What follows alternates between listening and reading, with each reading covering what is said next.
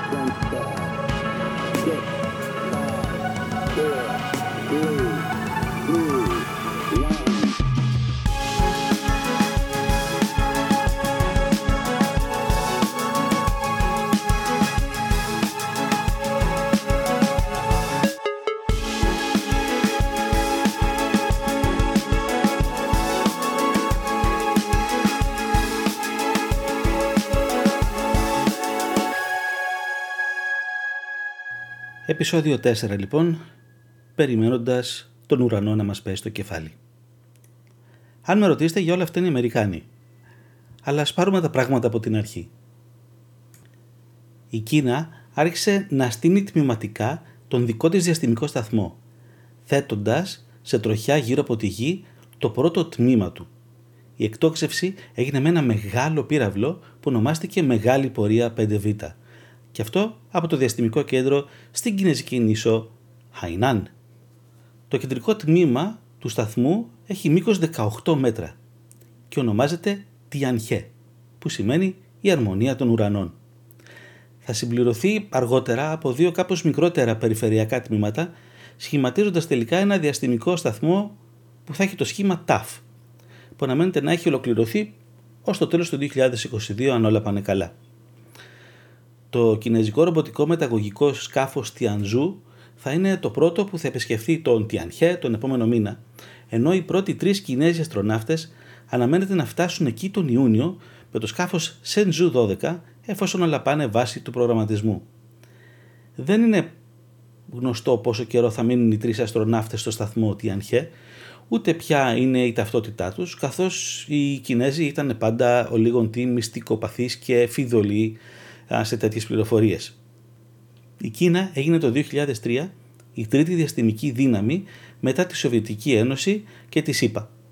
Άρχισε να θέτει τα θεμέλια ενός δικού της διαστημικού σταθμού πριν μια δεκαετία όταν το Σεπτέμβριο του 2011 είχε εκτοξεύσει το διαστημικό εργαστήριο Tiangong 1 στο οποίο είχε για πρώτη φορά δέσει το μη πανδρομένο σκάφος Shenzhou 8 το Νοέμβριο του 2011 ενώ τον Ιούνιο του 2012 είχε υποδεχτεί τους πρώτους τρεις Κινέζους αστροναύτες. Το 2016 η Κίνα εκτόξευσε ένα δεύτερο διαστημικό εργαστήριο, το Tiangong 2. Το 2018 το Tiangong 1 είχε πέσει στη γη με μη ελεγχόμενο τρόπο, ενώ το 2019 η Κίνα είχε οδηγήσει ελεγχόμενα και το Tiangong 2 να πέσει στο νότιο ειρηνικό. Ο νότιος ειρηνικός φημίζεται ότι είναι ο μεγαλύτερος σκουβιδοντενεκές διαστημικών πυράβλων στον κόσμο. Η Κίνα σχεδιάζει συνολικά 11 αποστολές μέσα στο 2021 και το 2022 για να ολοκληρώσει το διαστημικό σταθμό της, μεταξύ των οποίων οι τέσσερις από αυτές θα είναι και πανδρομένε. Ο νέος κινέζικος διαστημικός σταθμός στην πλήρη μορφή του θα έχει περίπου το 20% του βάρους του διεθνούς διαστημικού σταθμού, που ζυγίζει γύρω στους 460 τόνους και θα μπορεί να φιλοξενεί τριμελή κινέζικα πληρώματα για τρεις μήνες κάθε φορά. Και πρόσκαιρα θα έχει και 6 όταν γίνεται η αναλλαγή των πληρωμάτων. Ενώ ο Διεθνής Διαστημικός Σταθμός μπορεί να έχει αντίστοιχα 13 αστροναύτες. Στον Κινέζικο σταθμό θα υπάρχουν υποδομές για πολλά ταυτόχρονα επιστημονικά πειράματα.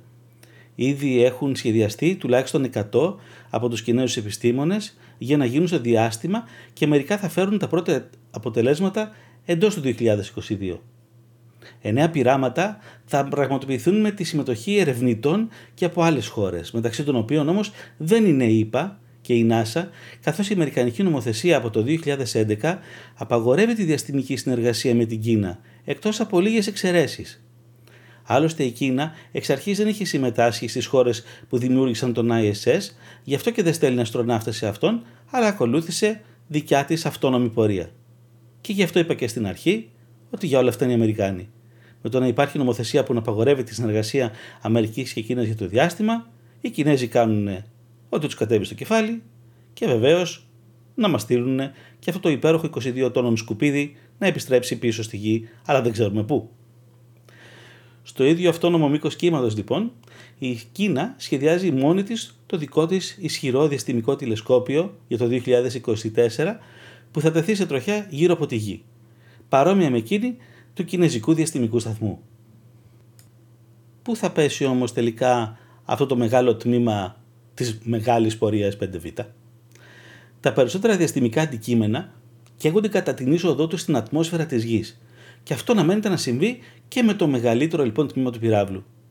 Ωστόσο, κάποια από τα εξαρτήματά του, όπως οι οδεύσεις των αερίων και οι δεξαμενές καυσίμων, είναι κατασκευασμένα έτσι ώστε να αντέχουν στις υψηλές θερμοκρασίες και αυτά αναμένονται ότι θα φτάσουν ως την επιφάνεια της γης. Η Ελλάδα βρίσκεται στο βορειότερο άκρο της πιθανής ζώνης εισόδου. Η ζώνη εκτείνεται από τον 40ο παράλληλο βορείο του σημερινού, δηλαδή στο ύψος τη Θεσσαλονίκης, ως το 40ο παράλληλο νοτίου του σημερινού, που είναι το ύψος της Νέας Ζηλανδίας με βάση τον νόμο των πιθανότητων, το διαστημικό αντικείμενο θα πέσει είτε σε θάλασσα είτε σε κάποια ακατοίκητη περιοχή. Ενώ αν η είσοδός τους στην ατμόσφαιρα γίνει νύχτα, θα είναι και θεαματική. Πριν από την είσοδό του στην ατμόσφαιρα, το στέλεχος του κινέζικου πυράβλου έχει μήκος 33 μέτρα, διάμετρος 5 μέτρα και βάρος 22 τόνους. Οι ειδικοί εκτιμούν ότι συνήθως το αντικείμενο που φτάνει στη γη έχει το 20% της μάζας του αρχικού, αν αυτό ακούγεται πολύ, δεν είναι τίποτα σε σχέση με το αμερικανικό διαστημικό σταθμό Skylab, ο οποίος ζύγιζε 76 τόνους προτού εισέλθει στην ατμόσφαιρα της γης, διασκορπίζοντας συντρίμια του στον Ινδικό ωκεανό και τη Δυτική Αυστραλία τον Ιούλιο του 1979. Αναπτύσσοντας το δικό της διαστημικό πρόγραμμα, η Κίνα επιδιώκει να μειώσει το τεχνολογικό χάσμα που τη χωρίζει από τη ΣΥΠΑ. Και αυτό δεν αναμένεται να συμβεί σύντομα, καθώς η Κίνα είναι μεν η χώρα με τις μεγαλύτερες δαπάνες σε διαστημικά προγράμματα μετά τη ΣΥΠΑ, αλλά η διαφορά παραμένει πολύ μεγάλη. Το 2020 η Κίνα δαπάνησε για τα διαστημικά της προγράμματα 9 δισεκατομμύρια δολάρια έναντι των 48 δισεκατομμύριων που σπατάλησαν οι Ηνωμένες Πολιτείες. Τι οδήγησε όμως το κομμάτι αυτό του πυράβλου να πέσει ανεξέλεγκτα στη γη; Κανονικά το τμήμα αυτού του πυράβλου θα έπρεπε να έχει σταματήσει, να έχει διακόψει δηλαδή τους κινητήρες του και να πέσει πίσω σε μια ελεγχόμενη πτώση. Όμως έκαψε καύσιμο για λίγα δευτερόλεπτα παραπάνω. Με αποτέλεσμα λοιπόν, αντί να πέσει πίσω, να μπει σε τροχιά. Σε μια πολύ χαμηλή τροχιά, κάτω από την τροχιά που έχουν οι περισσότεροι δορυφόροι. Οπότε η βαρύτητα της γης σιγά σιγά τον τραβάει και θα τον ρίξει μέσα. Αλλά βεβαίως το πρόβλημα είναι ότι δεν ξέρουμε πού. Θα μου πεις καλά, οι Αμερικάνοι, οι Ρώσοι δεν μπορούν να στείλουν ένα πύραυλο να τον σκάσει στον αέρα ώστε τα κομμάτια που θα πέσουν να μην φτάσουν ποτέ στη γη. Και όμως βλέπουμε λοιπόν τις αδυναμίες που έχει το αμερικανικό και το ρωσικό αμυντικό σύστημα. Γιατί βεβαίως δεν είναι σαν τις ταινίες του Hollywood που μπορούμε να χτυπήσουμε οτιδήποτε, οπουδήποτε, επειδή το λέει το σενάριο.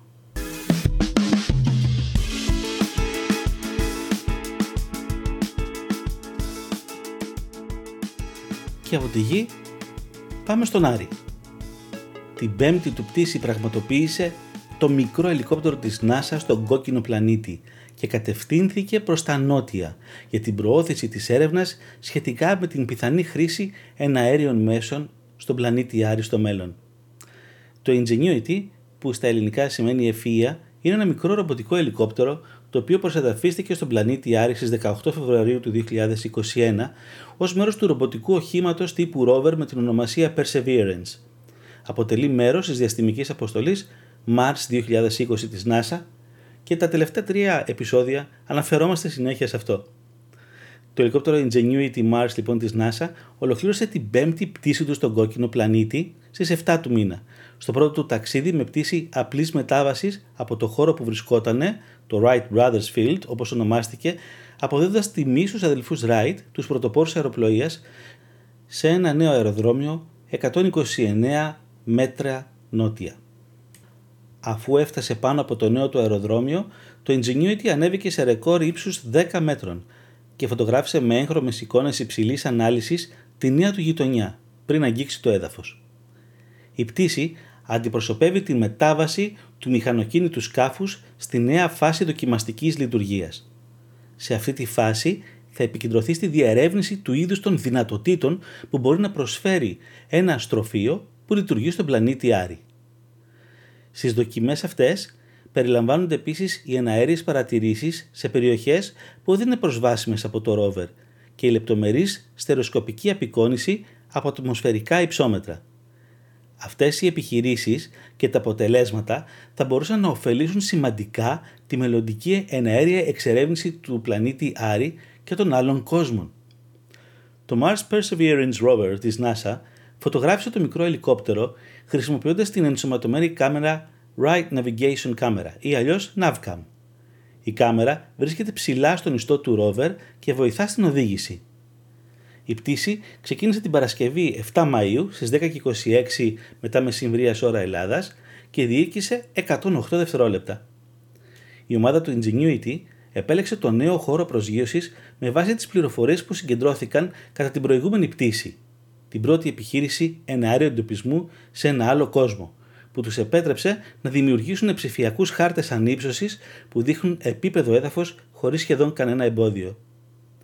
Είχαμε ποντάρει στην παραμονή μας στον Άρη που ήταν στο Wright Brothers Field ευγνωμονούντες για την υποστήριξη που μας παρήχε στις ιστορικές πρώτες πτήσεις του πλανητικού ελικοπτέρου, δήλωσε ο Bob Balaram, επικεφαλής μηχανικός του Ingenuity Mars Helicopter στο JPL της NASA. Συνεχίζοντας ανέφερε ότι ανεξάρτητα από το πού πηγαίνουμε από εδώ και πέρα, θα σκεφτόμαστε πάντα τι σημαίνουν για όλους μας οι δύο αυτοί κατασκευαστές ποδηλάτων από τον Dayton. Οι αδερφοί Wright συνεχίζουν να αποδεικνύουν ότι η ελεγχόμενη πτήση ήταν δυνατή στην προσπάθειά τους να κατανοήσουν καλύτερα πώς θα μπορούσε να χρησιμοποιηθεί η νέα τεχνολογία. Με παρόμοιο τρόπο, η NASA επιδιώκει να μάθει περισσότερο με το Ingenuity πως οι επιχειρήσεις με ελικόπτερα επόμενης γενιάς θα μπορούσαν να ωφελήσουν τη μελλοντική εξερεύνηση του κόκκινου πλανήτη. Αυτή η νέα φάση θα δημιουργήσει πρόσθετο κίνδυνο για το Ingenuity, γιατί θα πραγματοποιηθούν περισσότερες πτήσεις απλής μετάβασης one way και περισσότερη ελιγμή ακριβίας. Έχοντας προσγειωθεί με επιτυχία στο νέο του αεροδρόμιο, το Ingenuity θα περιμένει μελλοντικές οδηγίες που θα μεταδίδονται μέσω του Perseverance από ελεγκτές αποστολών της NASA. Η βραχυπρόθεσμη στρατηγική της ομάδας Rover δεν απαιτεί μεγάλες διαδρομές που θα αφήσουν το ελικόπτερο πολύ πίσω, επιτρέποντας το Ingenuity να συνεχίσει αυτές τις δοκιμαστικές επιχειρήσεις.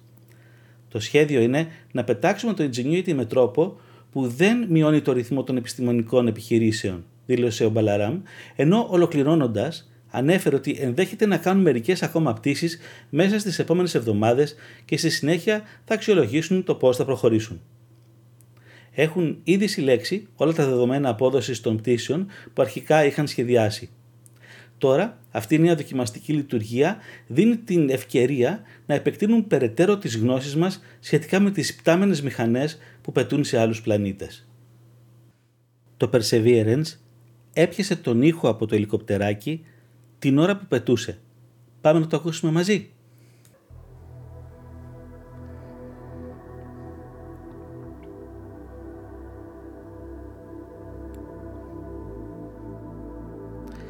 «7 Μαΐου 2021, ύψος 5 μέτρα, απόσταση 133 μέτρα. Το Perseverance καταγράφει τον ήχο του Ingenuity στον Άρη, δημιουργώντας πρώτο ιστορικό δεδομένο διαστημοπλίου που καταγράφει ήχο από άλλο διαστημόπλιο στον Άρη.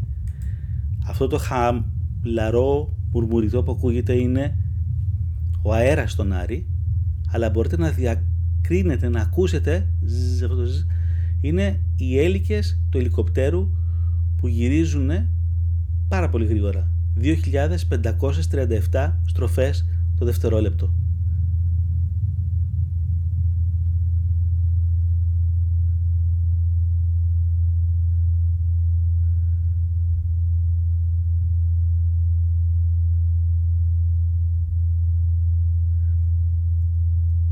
Ο ήχος του ελικοπτέρου καταγράφηκε από το μικρόφωνο της Supercam, ένα εργαλείο το οποίο βρίσκεται πάνω στο Perseverance και το έπιασε από μία απόσταση 80 μέτρων μακριά. Οι επιστήμονες δεν ήταν σίγουροι αν θα ακουγόταν τίποτα. Ο ήχος από τις έλικες απομονώθηκε και εντάθηκε για να μπορείτε να το διακρίνετε καλύτερα. Επίσης μπορείτε να ακούσετε τον ήχο που αλλάζει καθώς το ελικόπτερο φεύγει από την περιοχή και μετά επιστρέφει. Το γνωστό φαινόμενο Doppler.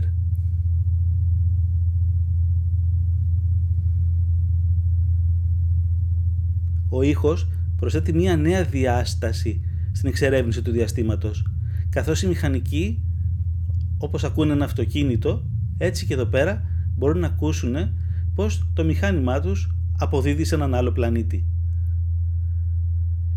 το Perseverance θα προσπαθήσει να πιάσει περισσότερο ήχο του ελικοπτέρου σε μελλοντικές πτήσεις.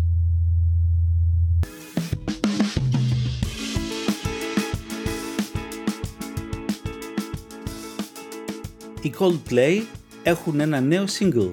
Θα μου πεις, οκ, εντάξει, και γιατί αυτό να είναι διαστημική είδηση.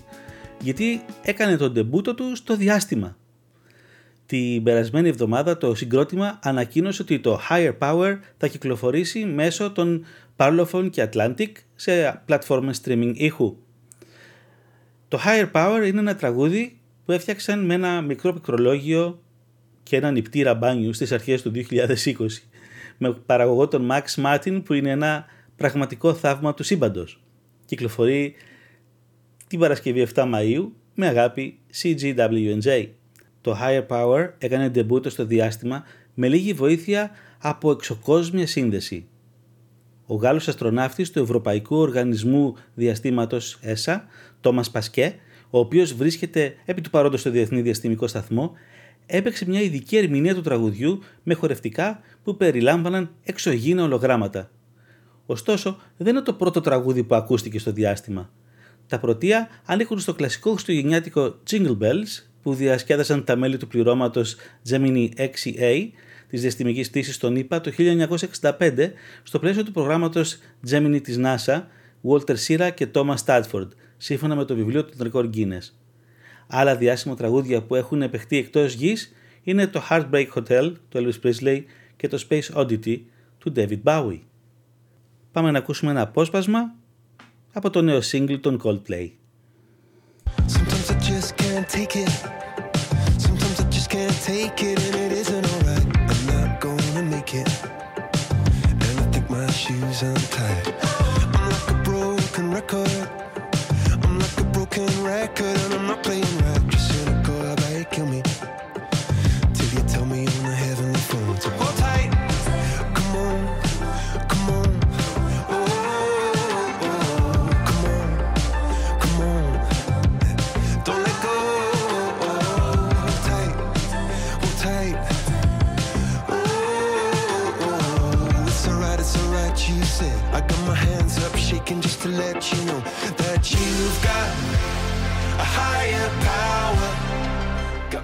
Είναι πια σάρικο, δεν μπορεί να πεις.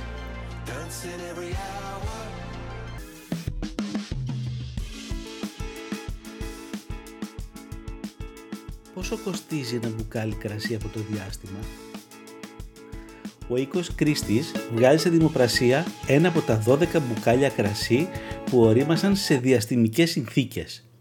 Πιστεύετε ότι η τιμή μπορεί να πιάσει από 800 έως 1 εκατομμύριο δολάρια το μπουκάλι.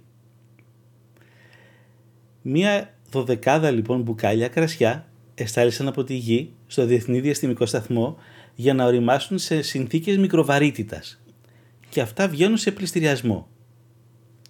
Όπως αναφέρει σε δημοσίευμά του το Reuters, ο οίκος Κρίστης θα βγάλει στη δημοπρασία ένα από τα 12 μπουκάλια. Ένα Σατό Πετρούς 2000 που παρέμεινε στο διάστημα για ένα χρόνο και επέστρεψαν πριν από μερικούς μήνες στη γη. Πρόκειται για μια ιδιωτική δημοπρασία και η σχετική διαδικασία ξεκίνησε την 3η 4 Μαΐου με τα στελέχη του οίκου Κρίστης να δηλώνουν ότι εκτιμούν πως το ενδιαφέρον από τους συλλέκτες θα είναι τόσο μεγάλο που η τιμή του κρασιού μπορεί να φτάσει το 1 εκατομμύριο δολάρια. Παράγονται περίπου 30.000 μπουκάλιας σατό Πετρούς 2000 ετησίως με την τιμή μιας φιάλης να κυμαίνεται περίπου των 5.500 δολαρίων. Η υψηλότερη τιμή που έχει πολιθεί ένα σατό Πετρούς 2000 μέχρι σήμερα ήταν τα 51.660 δολάρια σε μια δημοπρασία που έγινε το 2018. Στις αρχές του 2020 η εταιρεία μέτρα το Λεξεβούργο, η Space Cargo Unlimited, αποφάσισε να στείλει στο διάστημα φιάλες κρασί αλλά και 320 κομμάτια αμπέλια των διασύμων ποικιλιών Μερλό και Καμπερνέ Σαβινιό. 12 μπουκάλια κρασί Σατό Πετρούς 2000 τοποθετήθηκαν μέσα σε χαλίδινους κυλίνδρους και σε παρόμοιες προστατευτικές θήκες τοποθετήθηκαν τα αμπέλια. Μπουκάλια και αμπέλια εστάλησαν στο Διεθνή Διαστημικό Σταθμό και εκτέθηκαν σε συνθήκες μικροβαρύτητας με στόχο να διαπιστωθεί η εξέλιξή τους, η ορίμανσή τους, σε χρονικό ορίζοντα ενός έτους. Όταν συμπληρώθηκαν οι 12 μήνες, μπουκάλια και αμπέλια εστάλησαν πίσω στη γη. Στα τέλη Μαρτίου η εταιρεία άνοιξε ένα από τα 12 μπουκάλια που ταξίδεψαν στο διάστημα και κάλεσε κορυφαίους γευσιγνώστες για να το δοκιμάσουν. Μαζί άνοιξαν και ένα σατό Πετρούς 2000 το οποίο βρισκόταν μέχρι σήμερα σε υπόγειο κελάρι. Οι γευσιγνώστες κλήθηκαν να δοκιμάσουν τα δύο κρασιά και να πούν τη γνώμη τους χωρίς φυσικά να γνωρίζουν ποιο είναι το διαστημικό και ποιο το γήινο. Όπως διαπιστώθηκε, το κρασί που είχε ταξιδέψει στο διάστημα είχε οριμάσει ταχύτερα από το άλλο. Οι 11 από τους 12 γευσιγνώστες αναγνώρισαν το κρασί που είχε εγκαταλείψει τη γη. Το κρασί από το κελάρι είχε οριμάσει λιγότερο και διατηρούσε ακόμη την οξύτητά του, ενώ αυτό που είχε ταξιδέψει στο διάστημα είχε οριμάσει, οι τανίνες είχαν υποχωρήσει και τα λουλουδένια αρώματά του είχαν αρχίσει να απελευθερώνονται δήλωσε η Jane Nanston, μια Βρετανίδα ειδικό στα κρασιά που μένει μόνιμα στη Γαλλία και ειδικότερα στην περιοχή όπου παράγεται το Σατό Πετρούς 2000. Όλοι οι ειδικοί συμφώνησαν ότι το χρώμα, η γεύση και η μυρωδιά του διαστημικού κρασιού ήταν διακριτά καλύτερα από εκείνα του κρασιού από το κελάρι. Η φράση «κρασί από άλλο πλανήτη» θα ήταν σχεδόν πραγματική. Ξεκινάω την προετοιμασία αυτού του podcast την Τρίτη και τις εγγραφές από την Πέμπτη. Όταν λοιπόν αναφερθήκαμε στον κινέζικο πύραυλο, ο οποίος ήταν να πέσει, είχα ήδη γράψει ότι τον περιμένουμε να πέσει. Σήμερα λοιπόν, Κυριακή βράδυ, τελειώνω το podcast αυτό και βεβαίως έχουμε μάθει ότι από το πρωί πέρασε πάνω από την Κρήτη τα συντρίμια του πυράβλου και πέσανε στον Ινδικό ωκεανό. Η αβεβαιότητα σχετικά με την πορεία του πυράβλου είχε σημάνει συναγερμό τις τελευταίες ώρες. Αν και δεδομένου πως το μεγαλύτερο μέρος της επιφάνειας της γης καλύπτεται από νερό, οι πιθανότητες να πληγεί μια κατοικημένη περιοχή ήταν πολύ χαμηλές. Η ζώνη επικινδυνότητας, όπως είχαμε πει, ήταν από τον 40ο παράλληλο βόρειο μέχρι τον 40ο νότιο. Τελικά λοιπόν κατέπεσε στον Ινδικό ωκεανό χωρίς να έχουμε προβλήματα. Όμως κάτι πρέπει να κάνουν οι Κινέζοι, δεν μπορούμε κάθε φορά που στέλνουν κάτι στο διάστημα να περιμένουμε να μας πέσουν τα συντρίμια στο κεφάλι.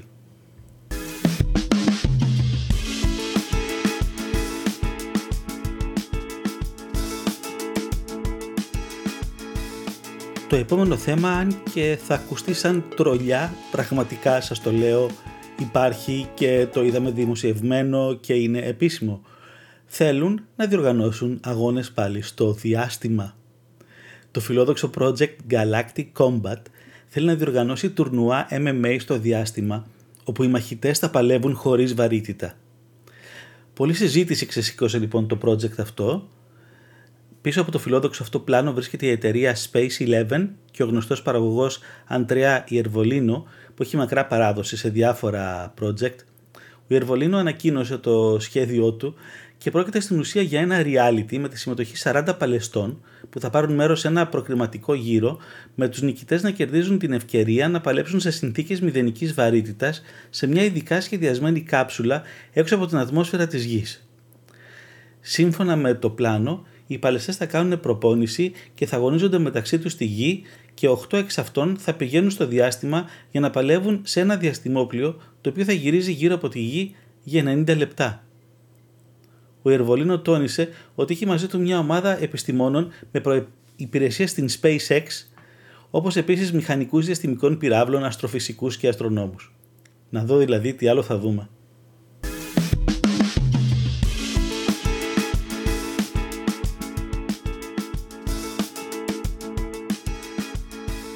Πάμε να δούμε το αστρονομικό ημερολόγιο για αυτή την εβδομάδα από το Astrofox.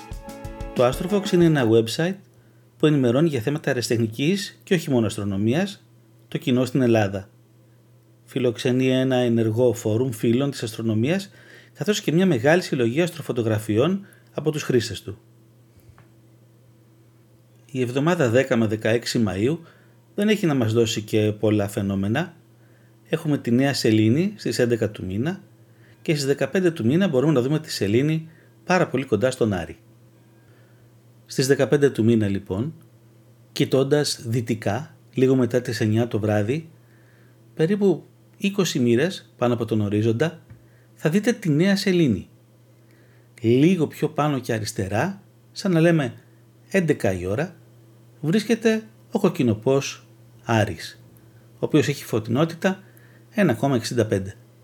Βρίσκεται ακριβώς ανάμεσα στους διδήμους. Οπότε αν σηκώσετε το κεφάλι σας ακόμα πιο ψηλά από τον Άρη, θα δείτε τα δύο κεφάλια των διδήμων, τον Πολυδεύκη και τον Κάστορα. Πάμε να ρίξουμε και μια ματιά στους δορυφόρους. ISS, ο Διεθνής Διαστημικός Σταθμός. Κάνει κάποια πολύ ωραία φωτεινά περάσματα, αλλά είναι τις πρώτες πρωινές ώρες.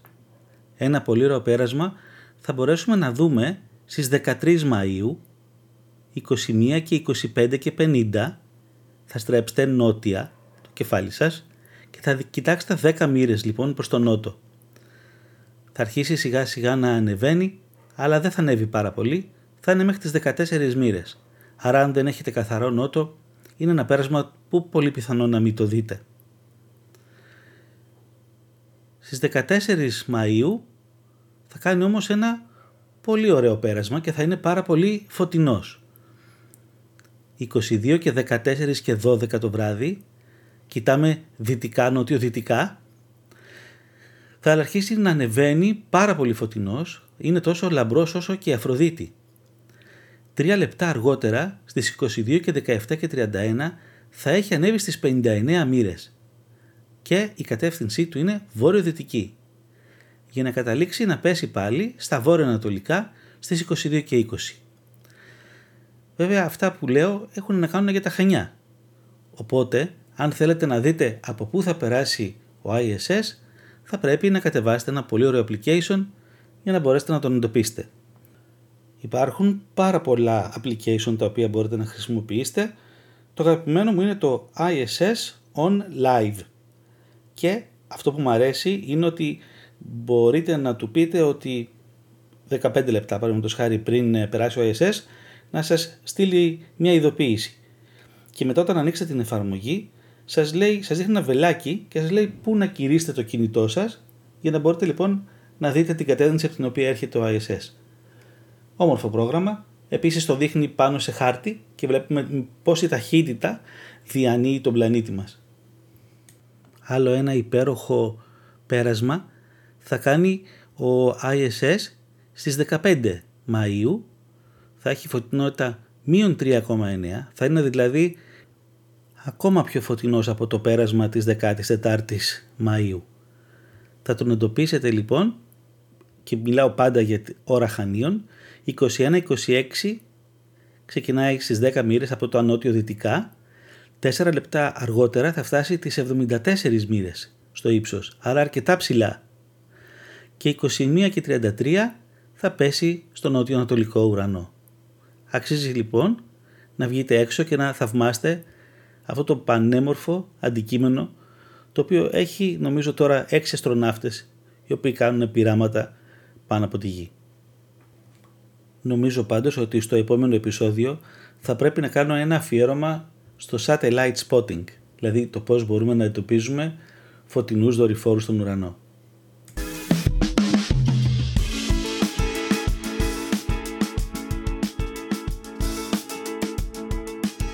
Μία από τις πιο όμορφες και δραστήριες αστρονομικές ομάδες στο facebook είναι η ομάδα με το όνομα Αστρονομία στα ελληνικά, η οποία έχει 35.000 μέλη.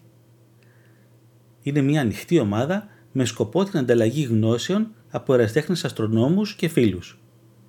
Τη διαχείριση την έχει ο φίλος μας, ο Μάνος ο Χριστοδουλάκης, ερασιτέχνης αστρονόμος και μέλος του Συλλόγου Φίλων Αστρονομίας Κρήτης. Στην ομάδα κυριάρχησε αυτή την εβδομάδα το θέμα της πτώσης του κινέζικου πυράβλου και μου άρεσε πάρα πολύ ένα σχόλιο που έκανε μία φίλη, η Σιδώρα Τσίγκου, η οποία ανέβασε μία φωτογραφία με ένα πύραυλο χωνάκι, το οποίο είναι πάνω στον δρόμο και λιώνει και γράφει από κάτω «έπεσε». Ήταν πραγματικά πολύ αστείο. Με αυτά και με αυτά φτάσαμε στο τέλος και αυτού του επεισοδίου. Σας περιμένω την επόμενη Δευτέρα με ακόμα περισσότερα θέματα.